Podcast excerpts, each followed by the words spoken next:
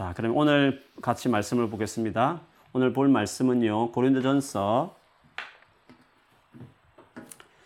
고린도전서 6장 말씀입니다. 6장 고린도전서 6장 9절에서 11절까지인데요. 짧으니까 저와 여러분이 같은 목소리로 읽도록 하겠습니다. 고린도서 6장 9절에서 11절입니다. 같이 한번 읽어볼까요? 시작. 불의한 자가 하나님 나라를 유업으로 받지 못할 줄을 알지 못하느냐. 묘옥을 받지 말라. 엄행하는 자나 우상 숭배하는 자나 가늠하는 자나 탐색하는 자나 남색하는 자나 도적이나 탐욕을 부리는 자나 술 취하는 자나 모욕하는 자나 속여 빼앗는 자들은 하나님의 나라를 유업으로 받지 못하리라. 너희 중에 이와 같은 자들이 있더니 주 예수 그리스도의 이름과 우리 하나님의 성령 안에서 씻음과 거룩함과 어렵다 하심을 받았느니라. 아멘. 자, 오늘 또 우리 자기 자신을 향해서 옆에 계신 분이 있으면 서로를 향해서 축복하겠습니다. 하나님 살아계시니 걱정하지 맙시다. 하나님 살아계시니 걱정하지 맙시다. 아멘.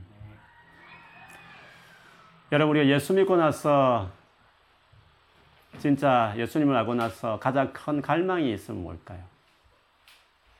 그와 연결되어 있기도 하지만 예수 믿고 나서 참 마음에 늘 고민이 되고 되는 일이 있다면 뭘까요? 저도 그렇지만 아마 많은 분들이 그럴 거예요. 진짜 예수님을 알고 사랑하는 사람이면 어떻게 하면 진짜 어, 이 죄를 이기고 깨끗하게 정말 바르게 살아갈 수 있을까? 그런 갈망, 고민들을 아마 많이 할 것입니다. 여러분 그렇지 않습니까?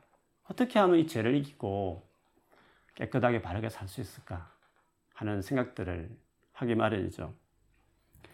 여러분, 이와 관련해서 우리가 반드시 버려야 될 생각 중에 하나는요.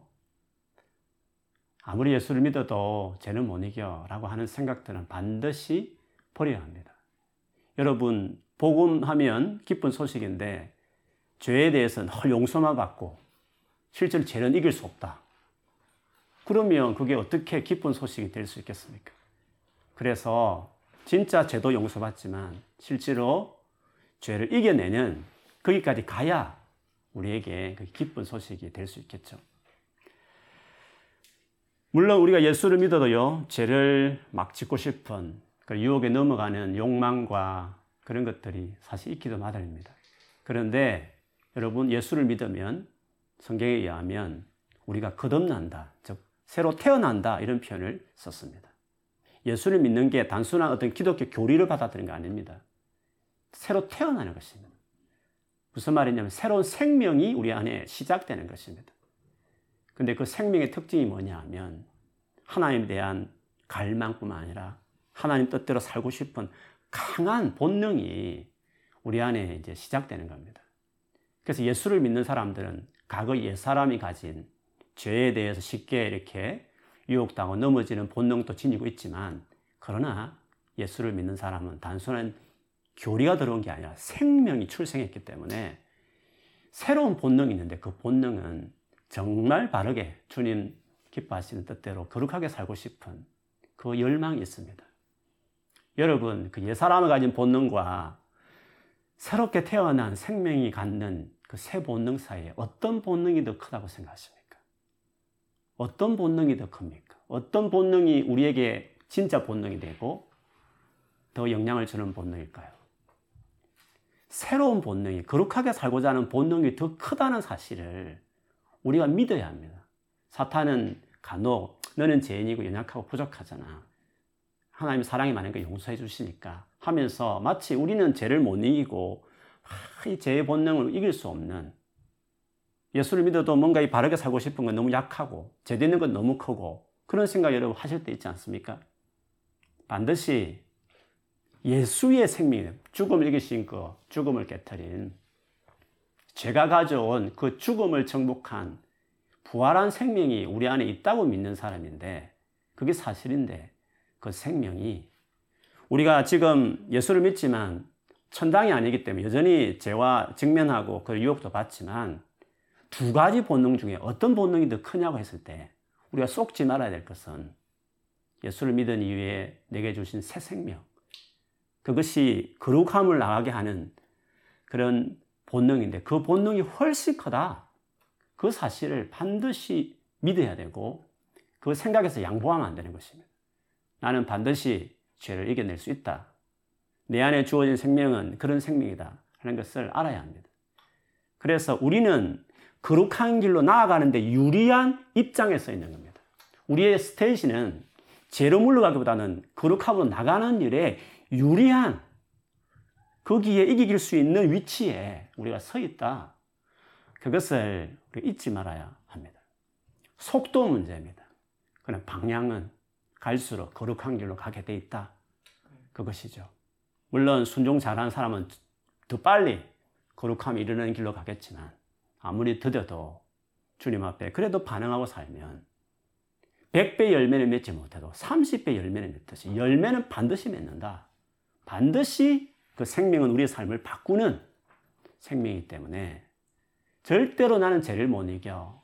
어쩔 수 없어. 하나님이 계속 우리 용서해 주셔야 돼. 이런 허약한 생각하지 말고 비록 계속 반복하는 죄를 짓는 것 같고 내가 여전히 안 바뀌는 같이 보일지 모르겠지만 여러분이 아니라 여러분 안에 거한 여러분 안에 시작된 예수의 그 생명이 반드시 아담이 가져온 그 어둠을 몰아낼 만큼 더 강력한 예수의 생명이다 하는 것을 믿어야 하는 것입니다. 만일에 우리 안에 그것이 전혀 없다. 그러면 예수의 생명이 없는 거죠. 어떻게 예수의 생명이 있음에도 불구하고 거룩한 부분에 더 진전이 전혀 없다. 그거는 생명이 없어서 그렇지 않겠습니까? 어린아이가 태어났는데 생명이 있는데 전혀 자라지 않는다. 물론 많이 먹으면 쑥쑥 자라고 안 먹으면 덜 자라는 것, 성장의 속도, 스피드는 차이가 날 수 있지만 어떻게 성장함이 없는 생명인데 변화가 없다는 말이 가능합니까? 그래서 믿어야 합니다. 우리 안에 시작된 예수의 생명이 너무 강력해서 내가 더 순종하면 더 빨리, 더 확실하게 세워줄 수 있지만 그래도 그 생명이 너무 강해서 나를 반드시 죄 이기고 거룩하게 할 수 있다라는 우리 안에 거하신 그 생명을 신뢰해서 그 믿음을 가져야 하는 것입니다. 사실 이런 고백은요, 요한 1서에 보면, 3장에 보면, 3장 9절 10절에 보면 이런 말을 했습니다. 하나님께로 난 자마다, 그렇죠. 태어났죠. 예수 믿는 것은 그냥 단순한 기독교에 대한 지식을 어그리 하는 정도 아닙니다. 난다, 태어난다는 표현을 쓰는 겁니다. 하나님께로 난 자마다 죄를 짓지 아니하나니 죄를 짓지 않는다고 말했습니다. 근데 영어 성경에 보면 continue to sin이니까 죄를 계속 지속적으로 계속 그 죄에 묶여서 살아가지 않는다는 것입니다. 하나님께 난 자는 반드시 죄에서 나오게 된다는 것을 강조하는 것이죠.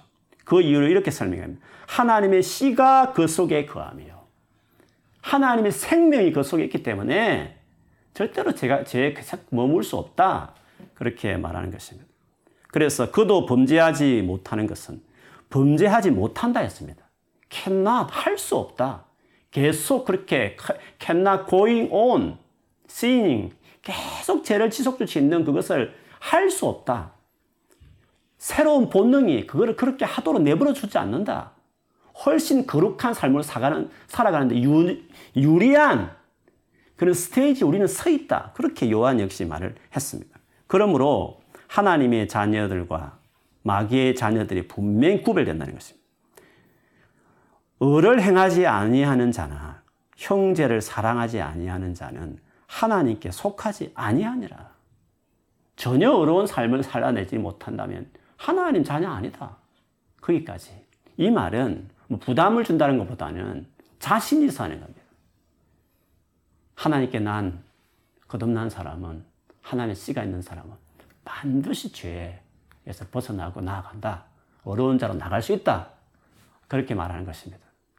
사실 그렇게 은혜를 강조한 바울도요.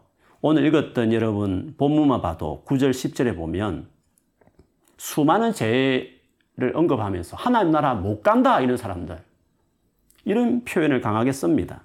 보면 불의한 자가 하나님 나라를 유업으로 받지 못할 줄을 알지 못하느냐? 하나님 나라 유업 받지 못하는 것은 하나님 나라 못 들어간다 이 뜻입니다. 예를 들어서 미혹을 받지 마라. 속지 말라는 것입니다. 우리는 속는다는 겁니다. 우리는 죄를 못 이겨요. 십자가에 뭘 용서받은 것이지 우리 이 세상 사람이 어떻게 죄를 이겨요? 그렇게 속을 경우 많다는 거죠. 속지 말라는 것입니다. 그래서 음행하는 자, 우상 숭배하는 자, 간음하는 자, 탐색하는 자, 남색하는 자. 남색하는 자는 동성의 연애를 말하죠. 도적이나 탐욕을 부리는 자나 술 취하는 자나 모욕하는 자나 속여 빼앗는 자들은 다시 한 번 더 강조해요. 하나님 나라를 유업으로 받지 못하리라. 그 은혜의 복음을 전했던 바울 역시도요. 이렇게 계속적으로 죄를 범하고 여기서 벗어나지 못하는 사람은 하나님 나라 못 간다. 그렇게 말했습니다. 마치 우리의 어떤 선한 행실이 천국 가게 한다는 그런 뜻이 아니죠. 우리가 그 다음 구절을 보면 이어져 나오지만 예수를 믿는 사람은 죄에서 벗어나게 돼 있다. 자신하는 겁니다. 그 보혈의 능력을 그렇게 자신하는 겁니다. 그렇기 때문에 서두에 말씀드린 것처럼 정말 예수를 믿는 사람은 죄에서 벗어날 수 있다. 용서받을 뿐만 아니라 실제로 죄와 이길 수 있다. 긴 싸움도 있지만 과정이 어려울 수도 있지만 그러나 점점 우리는 승리하는 쪽으로 간다. 라는 그 확실히 중요한 겁니다. 근데 우리가 예수를 믿고 났어요. 우리의 경험을 보면, 근데 왜 예수를 진짜 믿는데, 내 안에 예수의 생명이 있는 건 분명한 것 같은데, 그런데 불구하고 왜 나는 죄를 이기지 못하는 것 같고 계속 죄에서 벗어나지 못하는 삶을 살까? 나는 말씀대로 바르게 살고 싶은데 실제로는 왜 그러지 못할까라고 혹시 고민하는 경우가 있지 않습니까?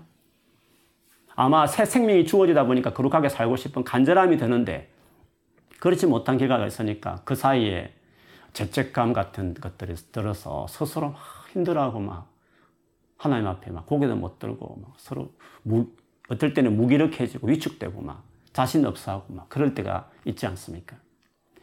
왜 진짜 예수의 생명이 있음에도 불구하고 실제로는 그 생명의 능력처럼 죄를 못 이길까? 그 이유가 뭘까요? 그 가장 큰 이유는요, 방법이 틀린 겁니다. 거룩하게 살고 싶은 what, 목표, 무엇, 거룩함, 목표는 분명한데 how, 그걸 어떻게 거룩함을 이루냐는 예수께서 가르쳐 주는 방식이 있는데 그 방식을 내가 안 따르는 겁니다. 생명이 있는데 그 생명에 걸맞는 반응을 하지 않는 거죠. 예수를 믿으면서도 거룩하게 살고 싶은 마음은 들었는데 본능은 생겼는데 그것을 방법이 잘못되면 이루지 못할 수 있는가? 아, 그럴 수 있죠. 대표적인 예가 갈라디아 교회입니다. 갈라디아 교회 성령을 역사하고 거듭나고 그렇게 했습니다. 그런데 중간에 잘못된 가르침이 딱 들어오다 보니까 그들이 복음을 시작했다가 중간에 잘못된 길을 들었을 수 있는 거죠. 그래서 거룩함에 대한 열망이 있는데요. 그리스도인이면 본능이 다 있기 때문에 다 마음이 있어요. 그런데 만일에 그 생명이 제대로 역사에서 거룩함으로 쫙쫙 진전하면 나가야 되는데 살, 그렇게 나가지 못한다고 한다면 갈라디아 교회 문제 똑같아요. 거룩함으로 가기 위해서 하나님이 우리에게 주신 하우 방식이 있는데 그 방식을 안 따르는 것입니다. 그 잘못된 길 중에 아주 대표적인 어떻게 보면 쉽게 빠져들 수 있는 그게 뭐냐면 율법주의입니다. 율법주의가 우리로 하여금 거룩하게 살지 못하게 하는 가장 어떻게 보면 착각할 수 있고 오해할 수 있고 빠져들 수 있는 잘못된 길 중에 하나였습니다. 바울이 수없이 글 서신에 보면 그 율법주의에 얼마나 싸웠는지를 우리가 너무 잘 알 수 있습니다. 율법과 율법주의는 다릅니다. 율법은 하나님 말씀이지 않습니까? 하나님의 성품의 반영이요. 하나님의 선한 뜻이 이렇게 우리에게 전해진 그 주옥 같은 하나님의 말씀 계명이지 않습니까? 그 율법이 잘못될 수는 없죠. 근데 그 율법을 어떻게 지키느냐, 어떻게 지켜내냐에 따라서 잘못된 한 길이 율법주의라는 것입니다. 율법주의라 이 의미는요, 분명히 율법을 지켜야 된다는 동기는 와선 똑같아요. 근데 방식에 있어서 율법을 어떻게 지키느냐 했을 때 이 율법주의는 자기 힘과 노력으로 자기 힘과 노력으로만 그걸 지켜보겠다라고 하는 것이 그게 이제 율법주의가 되는 거죠. 그러나 여러분, 율법주의는 결과가 딱 정해져 있습니다. 절대로 그 목적은 그렇게 정했지만 자기 힘과 노력으로 하면 그 목적대로 이루어질 수가 없습니다. 왜냐하면 그 의지하는 나 자신의 힘과 의지가요, 그거를 해낼 수 없기 때문에 그렇습니다. 우리가 죄인이기 때문에 내 힘과 의지로 노력으로 해보겠다 한다고 해서 목표도 좋고 동료도 좋고 갈망도 다 있지만 그러나 그걸 의지하는 근거가 자기 자신 되기 시작해버리면 즉 율법주의가 돼버리게 되면 그걸 지켜낼 수 없는 것입니다. 그래서 그 경험을 너무 잘했던 진짜 율법을 너무 사모하고 그 율법도 살고 싶은 열망 온 힘을 다해 살았던 대표적인 사람이 바울이잖아요. 그래서 바울의 서술 읽어보면 율법이 나쁘다는 게 아니라 내 힘으로 내 노력으로 뭔가 말씀대로 살아보겠다는 그 하우 방식에 대해서 얼마나 그것이 어, 허무한 일이고 노력한 만큼 그게 잘 안 된다는 것을 그가 많이 기록하고 있죠. 특별히 로마서 7장에 보면 잘 나오는데 그 구절에 한 구절 읽어드리면 이렇습니다. 7장 14절부터 17절에 보면 우리가 율법은 신령한 줄 알거니와 그렇죠. 율법은 신령합니다. 율법이 하나의 말씀인데 무슨 잘못이 있겠습니까? 스피리추얼하죠. 그런데요. 나는 육신에 속하여 육신, sinful nature라 했어요. 내 안에 지금 이게 문제가 있는 겁니다. 율법은 아무 문제가 없는 내가 문제가 있는 겁니다. 그래서 그 sinful nature에 갇혀서 죄 아래 팔렸도다. 죄라는 주인에게 노예로 끌려가듯이 끌려갔다는 거죠. 그래서 내가 행하는 것을 내가 막 행하는데 결과적으로 행하는데 그걸 내가 행하는 것은 잘 이해가 안 된다는 겁니다. 왜요? 내가 원하는 것은 행하지 아니하고 도리어 미워하는 것을 행하는 거란 거죠. 자기가 이 행동이 이해가 안 되는 거예요. 어떻게 율법대로 말씀대로 살고 싶은데 결국 자기 행동을 보면 원하는 대로 하지 않고 진짜 싫어하는 것을 행한다. 그걸 자기가 자기를 보면서도 그 이해가 안 된다는 거죠. 그러면서 내가 만일 내가 원하지 아니하는 그것을 행하면 내가 이로써 율법이 선한 것은 시인하지만 그러나 이제는 그것을 행하는 자가 내가 아니요 내 속에 거하는 죄니라. 내 속에 죄가 있다. 근본적으로 내 안에 어떤 내 인격 자체가 문제가 있기 때문에 내 속에 죄가 있기 때문에 그 원하는 대로 살지 못하는 결과를 낳는다. 그렇게 이야기합니다. 그래서 여러분 율법주의는요. 분명히 거룩하게 살고 싶어요. 진짜 말씀대로 율법대로 살고 싶어요. 근데 결과는 어떻다고요? 행하는 거 보면 죄 아래 팔리듯이 그 살지 못하는 거예요. 그래서 둘 사이 갭이 너무 큰 거예요. 원하는 만큼 원해서 뭔가 막 열심히 한다는 거죠. 기도도 하고 막 성경도 읽도하려고 하루에 몇 장 읽고 큐티도 하고 막 여러 가지로 자기가 찬송도 듣고 싶고 막 열심히 뭔가를 하는데 그런데 그 자기 열심 막 내가 뭔가 함으로 그걸 하겠다는 자기를 신뢰 자기 노력과 의지에 근거 삼아 막 그거를 해보면 이상하게 한 것만큼 뭔가 큐티도 하는데 뭐 뭘 하고 있는데 뭔가 자기 내면과 중심은 별로 바뀐 것 같지 않은 두 사이에 갭이 있는 거죠. 겉모습은 되게 종교적이고 신앙적인데 자기 내면은 그렇게 별로 다를 바가 없는 그것을 성경은 외식이라고 하는 겁니다. 겉은 되게 신앙적인 것 같은데 속은 별 다를 바 없는 그걸 외식이죠. 그래서 율법주의는 외식이라는 결과로 낳게 될 수밖에 없는 것입니다. 그래서 예수님께서 그 당시에 가장 어, 비판하고 꾸짖었던 그 바리새인과 서기관들의 그들의 문제가 바로 그겁니다. 누구보다 말씀을 지키고 싶고 그렇게 연구하고 어떻게 실천하지 실천 목록 우리처럼 큐티 방식 뭔 방식 하면서 그 말씀을 지켜봤다 얼마나 많은 규정 프랙티컬한 어떤 메소드를 만들어내면서 규칙들을 만들어낸지 몰라요.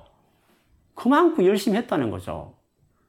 그런데 이상하게 애쓰고 노력한 만큼 안 되니까 제일 중요한 율법, 제일 중요한 것은 못 지켜내고 그 포장, 뭐 여러 가지 11조 규정, 뭐 안식일에 어떻게 해야 된다는 규정만 지킨다는 거죠.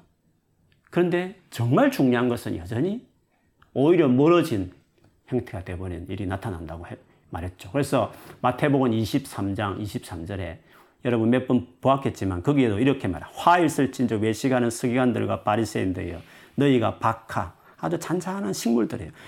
회향과 근체 같은 아주 조그만 그런 식물 화초에 대한 11조는 드리지만 얼마나 규정을 엄격히 지킵니까? 얼마나 세세하게 자기 삶에 종교적인 행위를 합니까? 그런데 주님 뭐라고 말했습니까? 율법에 더 중요한 바, 율법에 진짜 중요한 정의와 긍휼과 믿음은 버렸도다.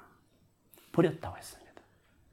그래서 율법주의는 겉은 되게 종교적인데요. 속은 오히려 전혀 이러지 못하는 오히려 겉 그것에 너무 신경 써서 그거 한다고 자기 잘한다는 착각 속에서 오히려 중요한 것을 더 이탈하는 그런 외식으로 흐르게 돼 있습니다. 그래서 율법주의자들의 결국은 이 외식이 더 나아가서는요. 껍데기만 사실 붙들고 있는데요. 그 껍데기 가지고 스스로 자만하는 겁니다. 그런대로 내가 그래도 신앙생활 하고 있다. 그렇게 생각하는 거죠. 그 껍데기가 이제 중요하게 되는 겁니다. 나는 큐티하는데 저희는 왜 큐티하지 않아? 나는 매일매일 줄 나와서 이렇게 봉사하는데 저는 왜 안 해?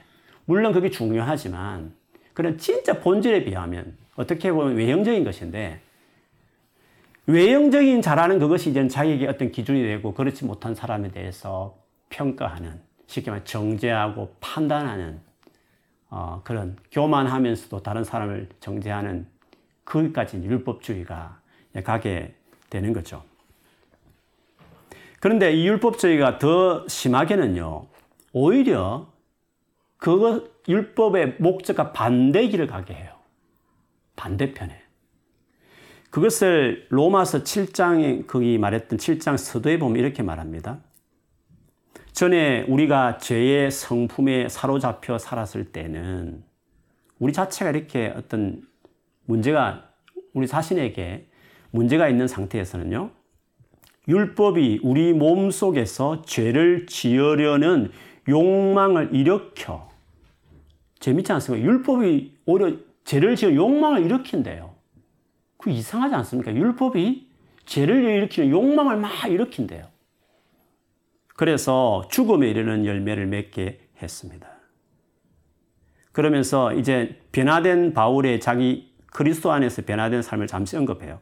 그러나 이제 예수 믿는 이후에 우리는 우리를 가둔 율법에 대해 죽고 율법으로부터 해방되었습니다. 그러므로 우리는 기록된 문자에 따라 하나님을 섬기는 것이 아니라 성령의 새로운 방법으로 방법이 있는 겁니다. 그러기에는 방법이 있는 겁니다. 오아시 문제가 아니라 목적 알아요. 죄 안 짓겠다는 거 다 알아요. 그 동기 다 좋, 좋다고 생각해요. 하우가 안 되면 안 되는 겁니다. 성령의 새로운 방법으로 하나님을 섬깁니다. 그렇다면 우리가 무슨 말을 하겠습니까? 율법이 죄입니까? 율법이 잘못된 거 아니지 않습니까? 그렇죠? 절대로 그렇지 않습니다. 율법이 없었다면 나는 죄가 무엇인지 알지도 못했을 것입니다. 율법이 탐내지 말라 이렇게 하니까 탐내는 것이 죄구나 하는 것을 알았지. 그렇지 않으면 몰랐을 것입니다. 그러나 죄는 이 계명을 이용하여 기회를 엿보아 내 속에서 온갖 탐심을 일으켰습니다. 참 이상하죠. 율법에 집중하면 그냥 집중 안 하는 사람보다 어떤 경우는 더 잘못된 길로 들어선다는 것이 이상하지 않습니까? 바르게 막 살아봐야지 하는 사람이 그냥 그렇게 관심 없는 사람보다도 더 바르게 못 산다는 것이 이상하지 않습니까? 우리의 내면 자체가 너무 잘못되어 있기 때문에 어떤 바른 삶에 대한 생각, 막 그것들 생각하면 그것들이 오히려 우리를 막 우리 속 안에 있는 죄를 흔들거서 기회를 막 엿보게 해서 더 부추겨서 이상한 율법 자체가 좋은데 율법을 가까이 하면 가까이 할수록 이상하게 결과가 더 반대되는 경우도 있다. 오히려 더 목적과 더 반대되는 결과를 낳는다라고까지 바울이 이렇게 이야기를 했습니다. 그래서 율법주의는 그 목적과 동기는 정말 중요한데 그 결과를 보면 정말 비참하고 오히려 그것에 추구하지 않는 사람보다 어떤 경우에는 더 잘못된 길을 들어선다는 이 아이러니한 방향을 갖게 되는 거죠. 그래서 말씀을 되게 강조하는 사람 중에 더 말씀대로 오히려 말씀 안 읽는 사람보다 더 안 사는 사람들도 있고요. 목사 같은 사람 있지 않습니까? 더 말씀을 많이 대하는데 불구하고 어떨 때는 말씀 안 읽고 그냥 왔다 갔다 하는 그런, 그런 교인들보다 어떤 경우에는 더, 어, 짓는 경우도 있죠. 정의를 외치는 사람들 중에 더 불의를 행하는 사람도 많습니다. 요즘, 요즘은 네로불란 같은 시기죠. 그리고 뭐, 우리 교회가 이제 전도를 되게 많이 강조하지 않습니까? 근데 자칫 그것이 그냥 하나님 은혜 안에 정말 그 성령이 이루어지는 게 아니라 그냥 내가 전도해야 되는 당위성 가지고 자기 열심으로 전도하게 되어지면요. 물론 표면적으로 토요 전도 나가죠. 뭐 전도대도 돌릴 수 있어요. 그 겉모습 가지고 나는 전도한다라고 스스로 생각하는데 전도의 중요한 정신이 있지 않습니까? 여러분 전도의 중요한 정신이 뭡니까? 전도는 종된 마음을 하는 겁니다. 그래서 바울이 그 고린도 후서 4장 4절에 보면 내가 너희에게 전파했네. 두 가지 전파했다 했지 않습니까? 예수가 주라는 것을 전파했다. 또 하나는요. 내가 너희의 종인 것을 전파했다 했습니다. 그 전도의 의미 안에는 종됨이 있는 겁니다. 그리고 전도의 그 메시지가 뭡니까? 화목의 복음입니다. 원수된 모든 것들을 예수님이 십자가로 원수된 거 화목해 하는 복음 아닙니까? 그런데 율법적인 내가 전도하러 나간다라는 행위에 만일에 포커스가 돼버리면 전도의 제일 중요한 종된 자세나 관계 안에 희생하면서 화목해 하는 그 복음의 메시지, 그거를 전도하는 건데? 그 중요한 전도의 제일 중요한 컨텐츠는 어디든 간데 없고 오히려 종이기는 거만하고 교만하고 화목과 합평하기보다는 그냥 분열을 일으키고 갈등을 일으키는 일도 한다면 도대체 그 전도라는 게 그게 뭡니까 우리에게? 그처럼 우리가 오히려 열심히 하는 것 같은데 오히려 그것에 역행하는 삶과 행동을 살아갈 수, 얼마든지 우리는 살아갈 수 있는 거죠. 왜 그럴까요?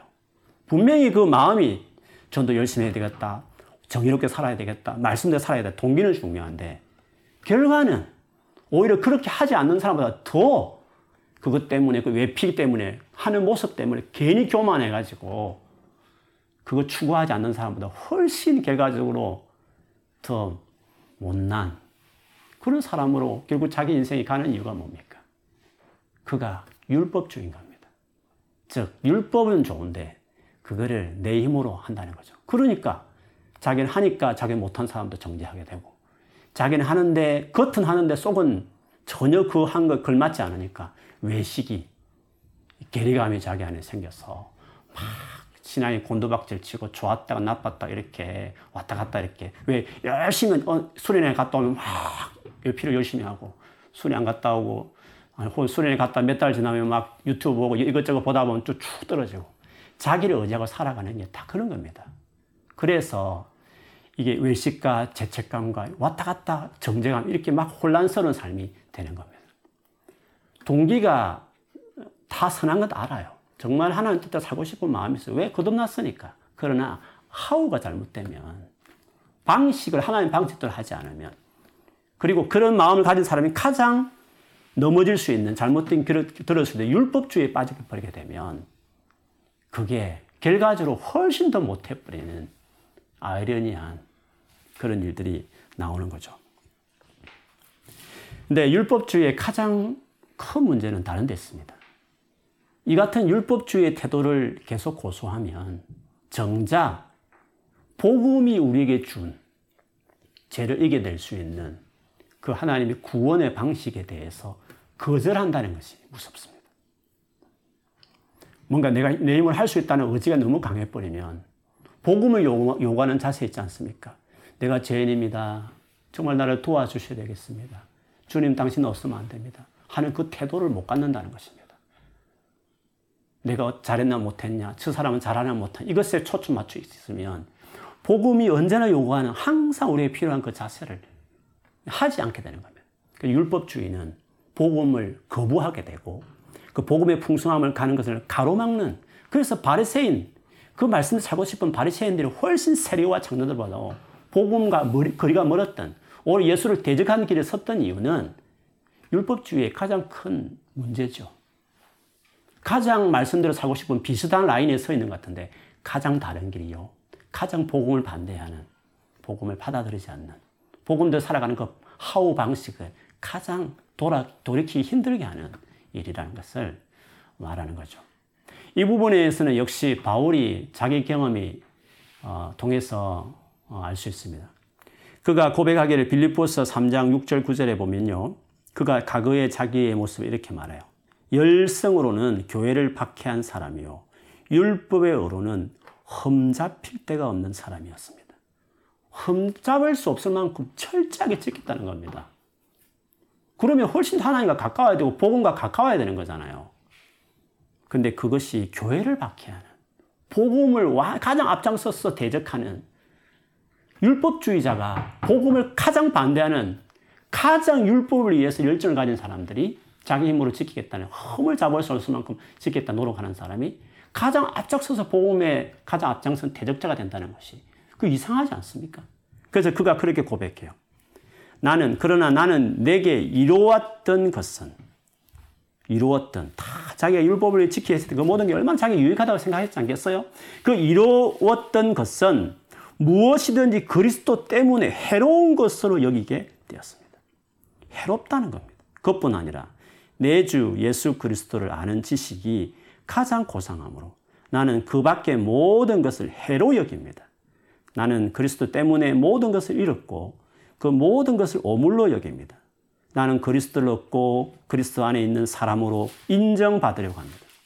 나는 율법에서 생기는 나 스스로의 의가 아니라 그리스도를 믿는 믿음으로 말미암아 오는 어, 곧 믿음에 근거하여 하나님에게서 오는 어를 얻으려고 합니다. 여러분, 어를 얻는 방식이 딱 명확하게 다른 겁니다. 비슷한 것 같지만 완전히 다른 겁니다. 율법을 자기가 스스로 지켜서 자기 행위를 얻으려고 하는 어는요, 하나님께 오는 어를 받아가는데 해로운 겁니다.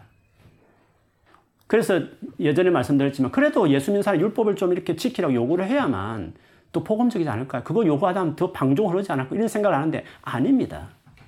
실제로 그렇게 말하는 사람 물어보면 스스로 고민할 겁니다. 그거는 해로운 겁니다. 오히려 그걸 이룰 수 없는 겁니다. 오히려 대적하는 방향. 이상하게 바라는 만큼 자기 삶은 반대의 길을 가고 있다는 것을 그 스스로 알게 될 겁니다. 그러면 복음이 우리에게 주는 거룩함을 이루는 방식은 뭡니까? 하우가 뭡니까? 두 가지로 나누어 설명할 수 있습니다. 하나는 예수 그리스도의 십자가 죽음이고 그 다음에 성령의 도우심입니다. 예수 그리스도 십자가 죽으심, 성령의 도우심.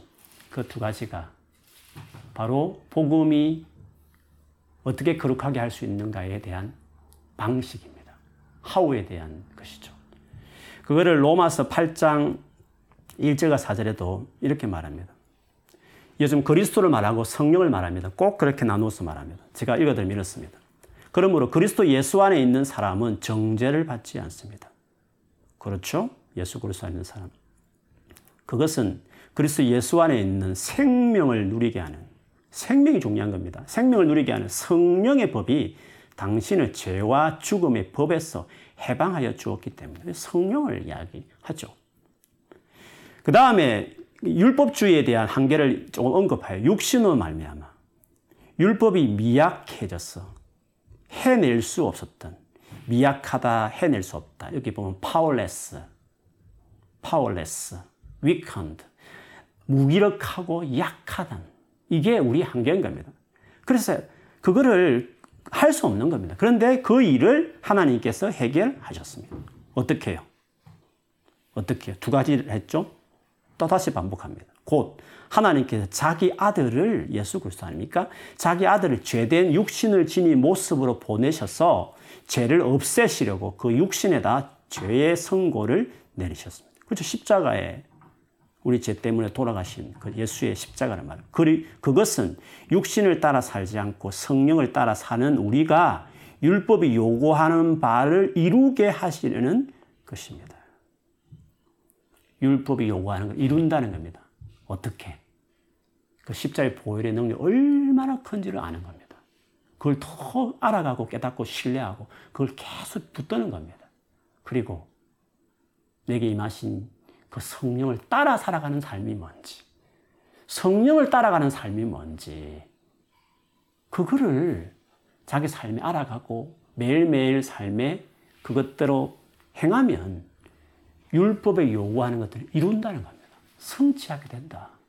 율법대로 살아가게 된다. 그래서 지난주 말했던 것처럼 예수로 인하 율법을 더 완전하게 세우는 일이 말만 아니라 실제 자기 삶 안에 그것도 이루어진다는 것을 이렇게 이야기합니다. 그래서 오늘 본문으로 읽었던 고린도전서 6장 제일 마지막에도 뭐라 말하고 있습니까? 우리 앞에서 읽었을 때는 이러이러한 죄를 짓는 자는 계속 죄에서 벗어나지 못하고 계속 이기는 사람들은 하나님 나라 못 간다. 그렇게 선언하지 않습니까? 그것만 보면 마치 우리가 열심히 노력을 죄 안 지어야 되고 죄 또 끊어야 되고 맞아 내가 엄, 엄내, 엄행하면 안 되지 맞아 술 취하면 안 되지 내가 욕심 부리고 살면 안 되지 하면서 맞아 죄를 버려야 돼 응? 한국 교회는 제가 먼저 자기 스스로 우리 깨끗한 길로 가야 돼 하면서 마치 우리가 스스로 노력으로 죄를 끊어내는 것을 요구하는 것처럼 보이지 않습니까?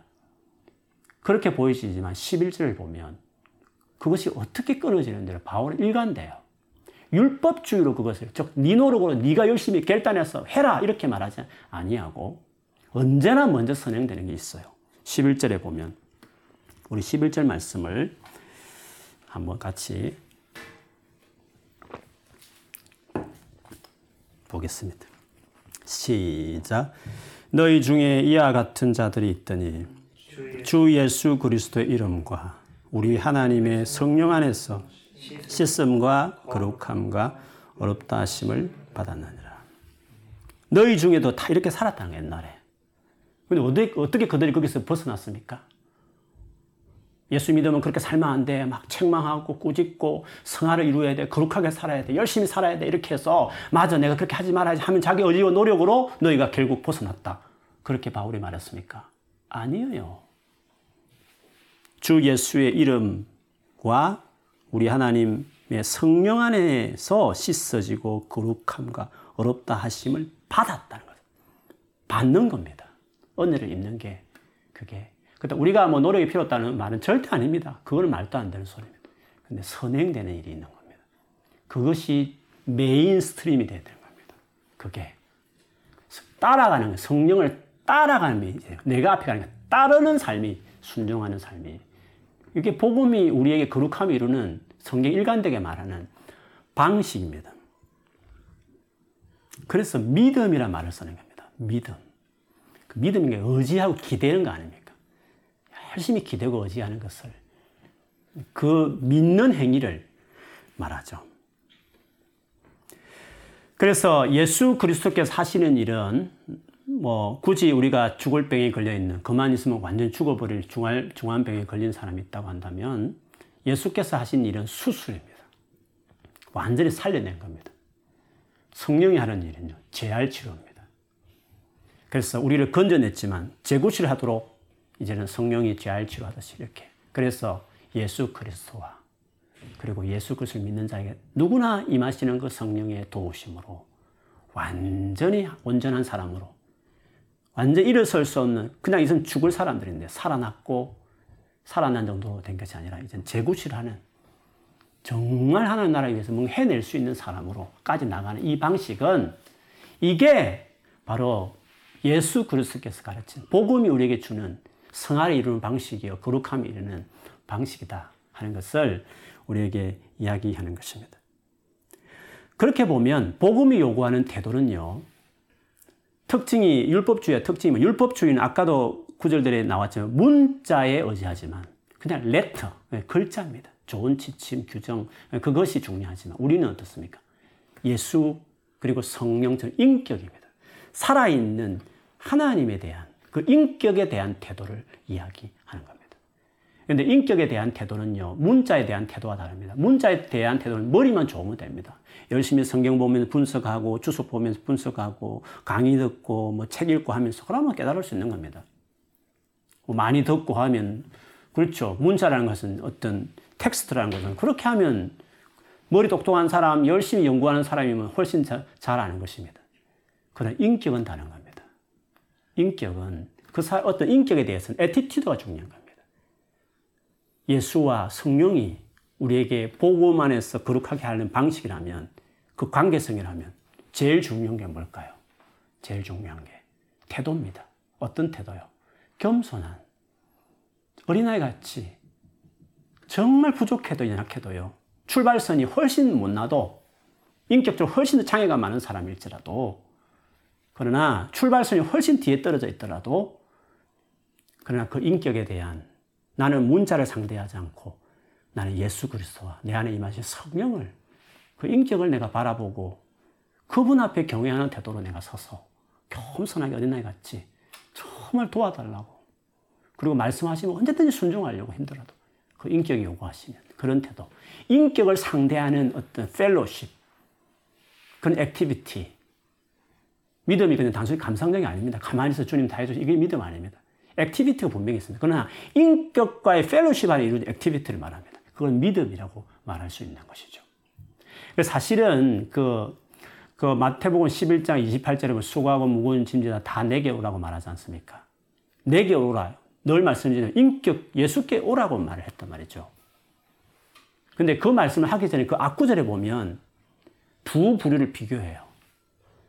제자들, 어린아이 같은 자들에게는 하나님이 뜻을 아들이 누군지를 계시하셨고 지혜롭고 슬기롭다는 자들에게 감추시는 것이 하나님의 아버지의 뜻이었습니다.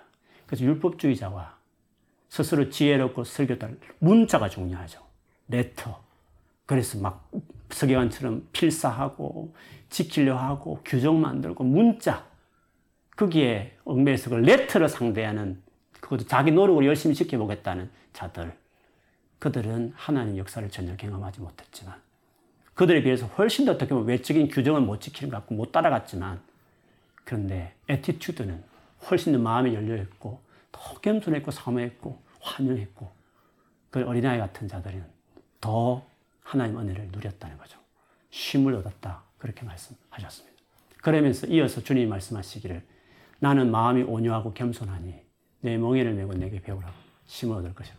겸손이란 말을 썼습니다. 주님과의 관계성을 맺겠다는 것은 우리에게 그 태도를 아, 우리에게 요구하는 것입니다.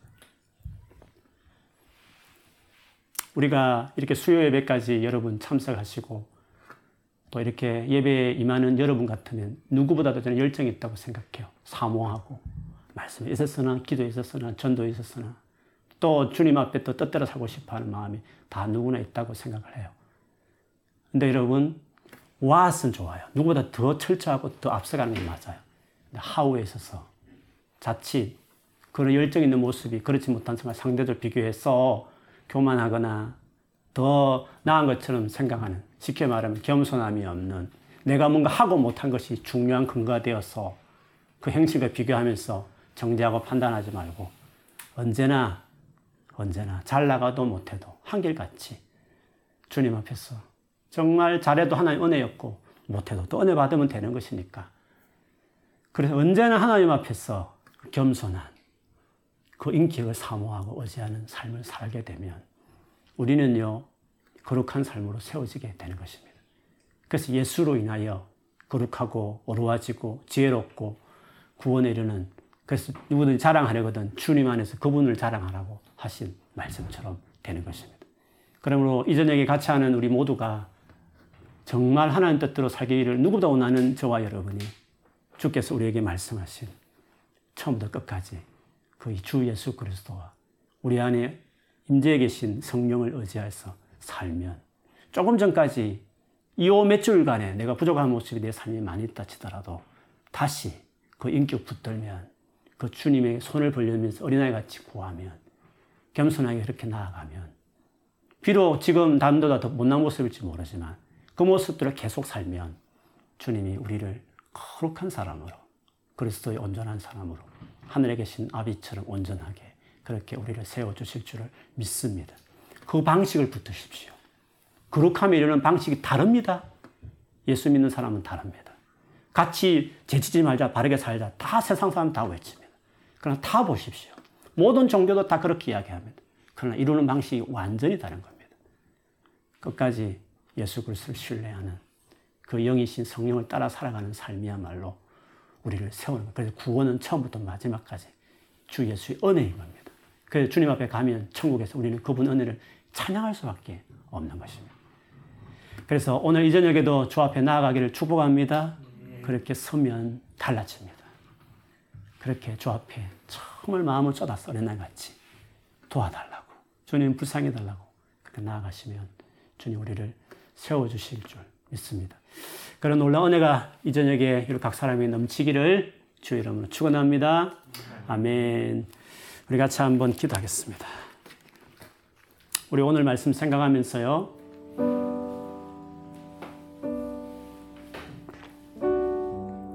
혹시 요 최근에 아니면 지속적으로 여러분 삶 안에 혹시 죄의 부분이나 혹은 자기 자신의 어떤 못난 부분에 대해서 너무 나는 왜 이럴까?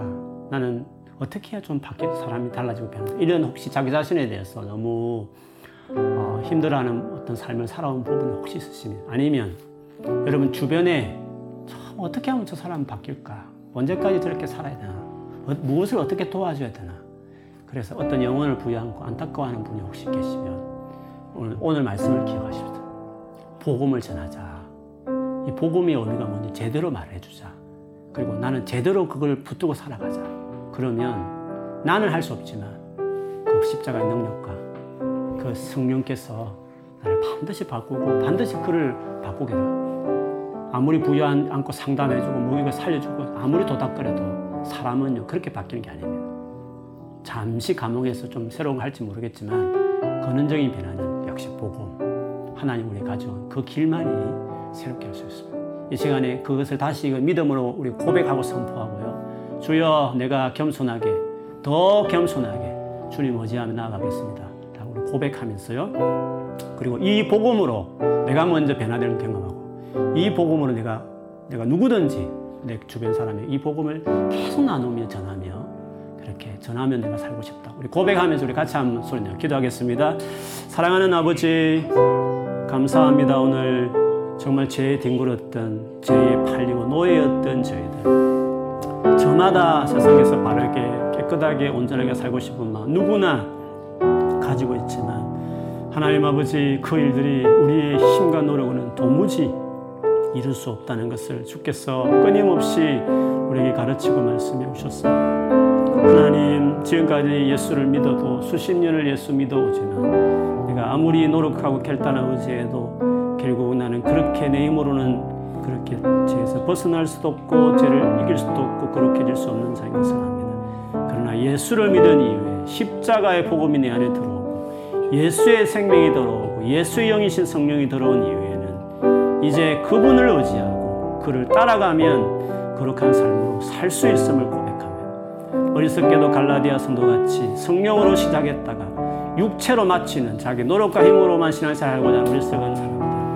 육체의 일은 너무 분명해서 각가지 불의를 저지르는 삶으로 나아가서 성령을 쫓아 행하며 육체의 소욕을 이길 뿐만 아니라 각가지 성령의 열매 사랑, 희라, 오래 참음, 자비, 양성, 충성, 온유, 절제하는 누구도 금지할 수 없는 확실한 어려운 법을 세운다고 주님이 말씀하셨습니다.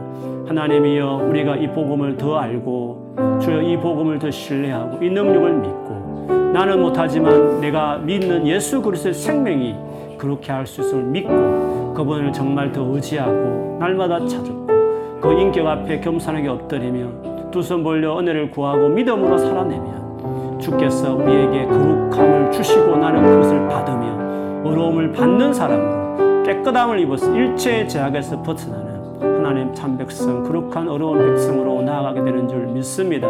하나님이여 이 시간에 우리 안에 다시금 십자가의 복음의 능력으로 새롭게 하여 주시고 이 복음이 얼마나 능력 있는 복음이며 생명의 복음인지를 다시 믿게 하여 주셔서 언제나 십자가 그리스도의 복음을 의지하고 살아가는 그 능력을 신뢰하면서 믿고 하나님 아버지 끝까지 달려가는 저희들 되게 하여 주시고 성령으로 충만함을 있게 하여 주십시오. 성령을 쫓아 살아가는 사람들이 되게 하여 주십시오. 나의 행위와 나의 의지의 어떠함에 너무 위축되지 말고 참으로 우리 안에 거하신 주 예수 그리스도 우리의 삶의 날마다 중보기도 하시고 선한 것들 이루가신 주 영을 인도를 받으며 충만하게 가는 삶을 살아가는 저희 모두가 될 수 있도록 하나님 축복하여 주시기를 간절히 원합니다. 하나님 오늘 이 저녁에 같이 기도하는 우리 모두 안에 주의 영이 다시 임재하여 주십시오. 각 가정 안에 각 있는 처소마다 주의 영이 임재하여 주시고 십자의 보혈로 덮습니다. 성령의 권능으로 덮습니다. 하나님께서 다시금 우리를 바라보고 우리에게 초점 맞췄던 모든 생각들을 다 들어서 주 예수의 십자가를 바라보고 성령이 도우시는 그 은혜를 의지하는 자들로 세워질 수 있도록 축복하여 주옵소서. 그래서 아무리 노력하고 애쓰고 바래도 되지 않았던 좌절되었던 우리 삶 안에 변화가 없던 우리 삶 안에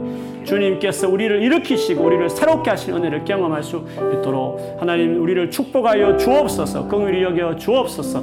성령이 임재하여 주십시오. 각 곳에 주님 임하여 주옵소서. 하나님께서 임재하여 주셔서 붙들어 주시고 새롭게 하여 주옵소서. 모든 묶인 것들은 풀어질 것이며 묶인 것들은 다 풀어지고 눌린 것들은 제거하고 떠나갈 것이며 결박은 다 끊어질지어다. 주님 임재하여 주옵소서. 영광의 영을 비추어 주시고 그리스의 능력으로 덮어 주셔서 참으로 복음의 그 권능으로 영광을 누리고 살아가는 자들 되게 하여 주옵소서. 모든 어둠은 다 떠나갈지어다. 모든 묶임은 다 풀어질지어다. 하나님 모든 눌린 것들은 다 떠나갈지어다. 하나님 성령님 임재하여 주십시오. 기름 부어 주시고 축복하여 주시고 강건함을 입을지어다. 하나님 주 예수 이름으로 강건함을 입을지어다. 하나님 그렇게 행하여 주옵소서. 우리 다시금 한번 우리 기도하겠습니다. 다시금 우리의 삶 안에 주의 영으로 충만할 수 있도록 우리 교회가 정말 어, 예수 그리스도를 사모하고 또 성령 충만함을 갈망하는 정말 인격을 간절히 원하는 성경을 봐도 그냥 성경 읽기 목적이 아니라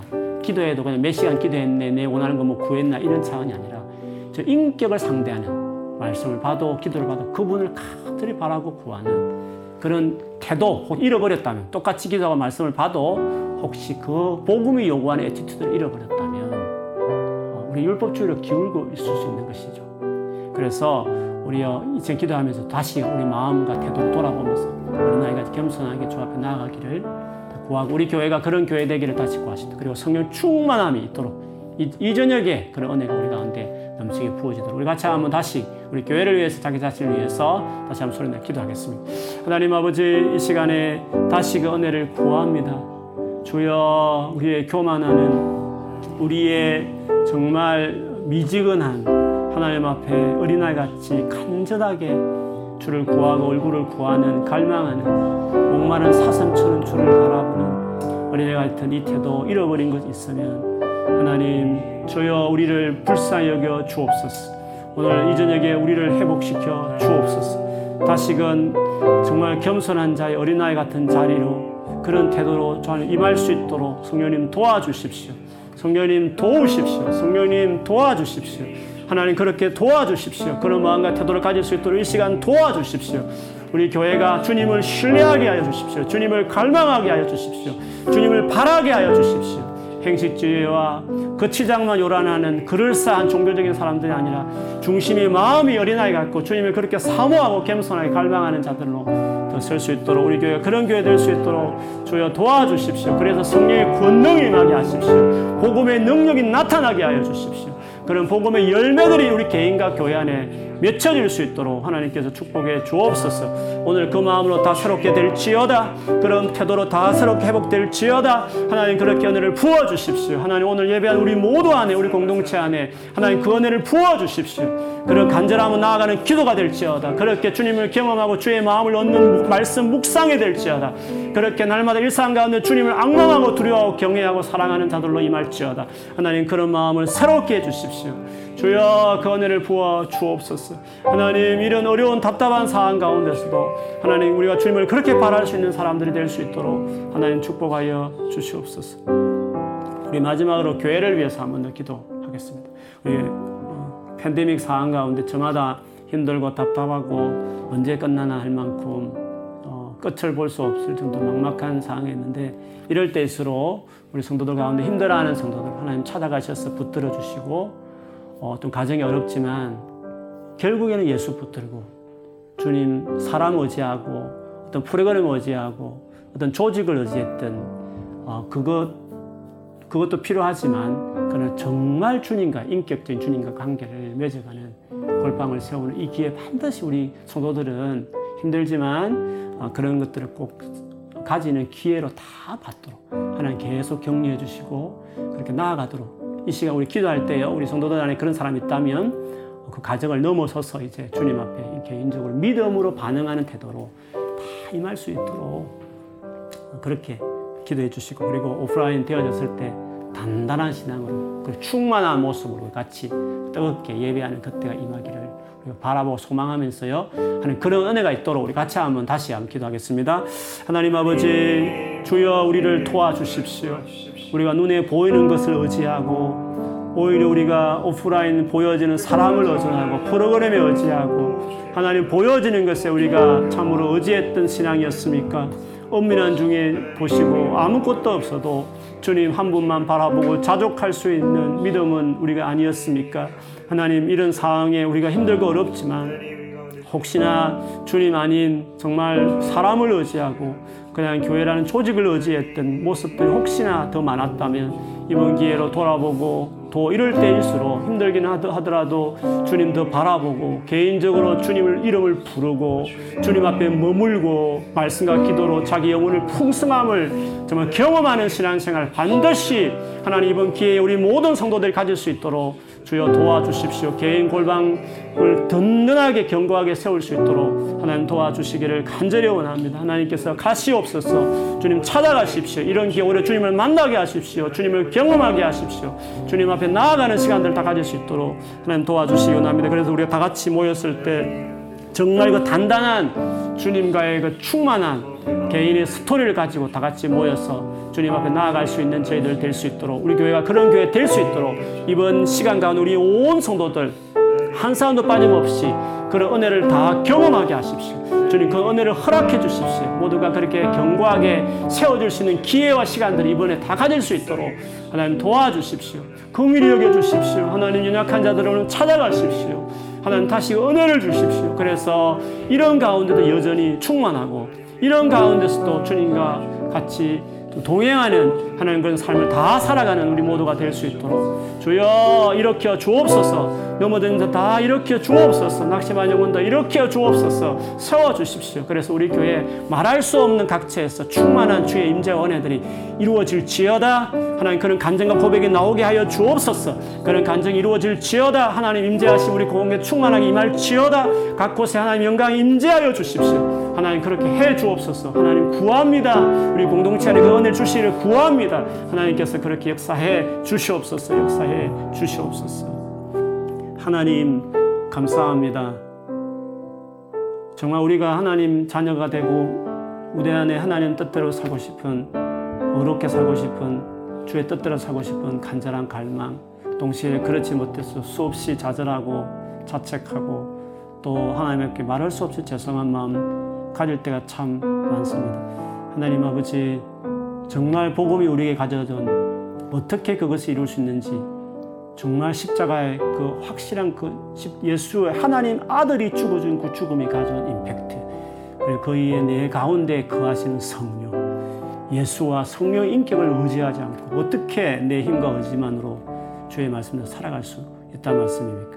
주여 정말 믿는데 정말 의지하는데 더 낮추고 겸손하게 갈망하는 우리의 마음을 쏟고 그 태도로 매일매일 매 시간 주 앞에 서는 저희들이 되게 하여 주옵소서.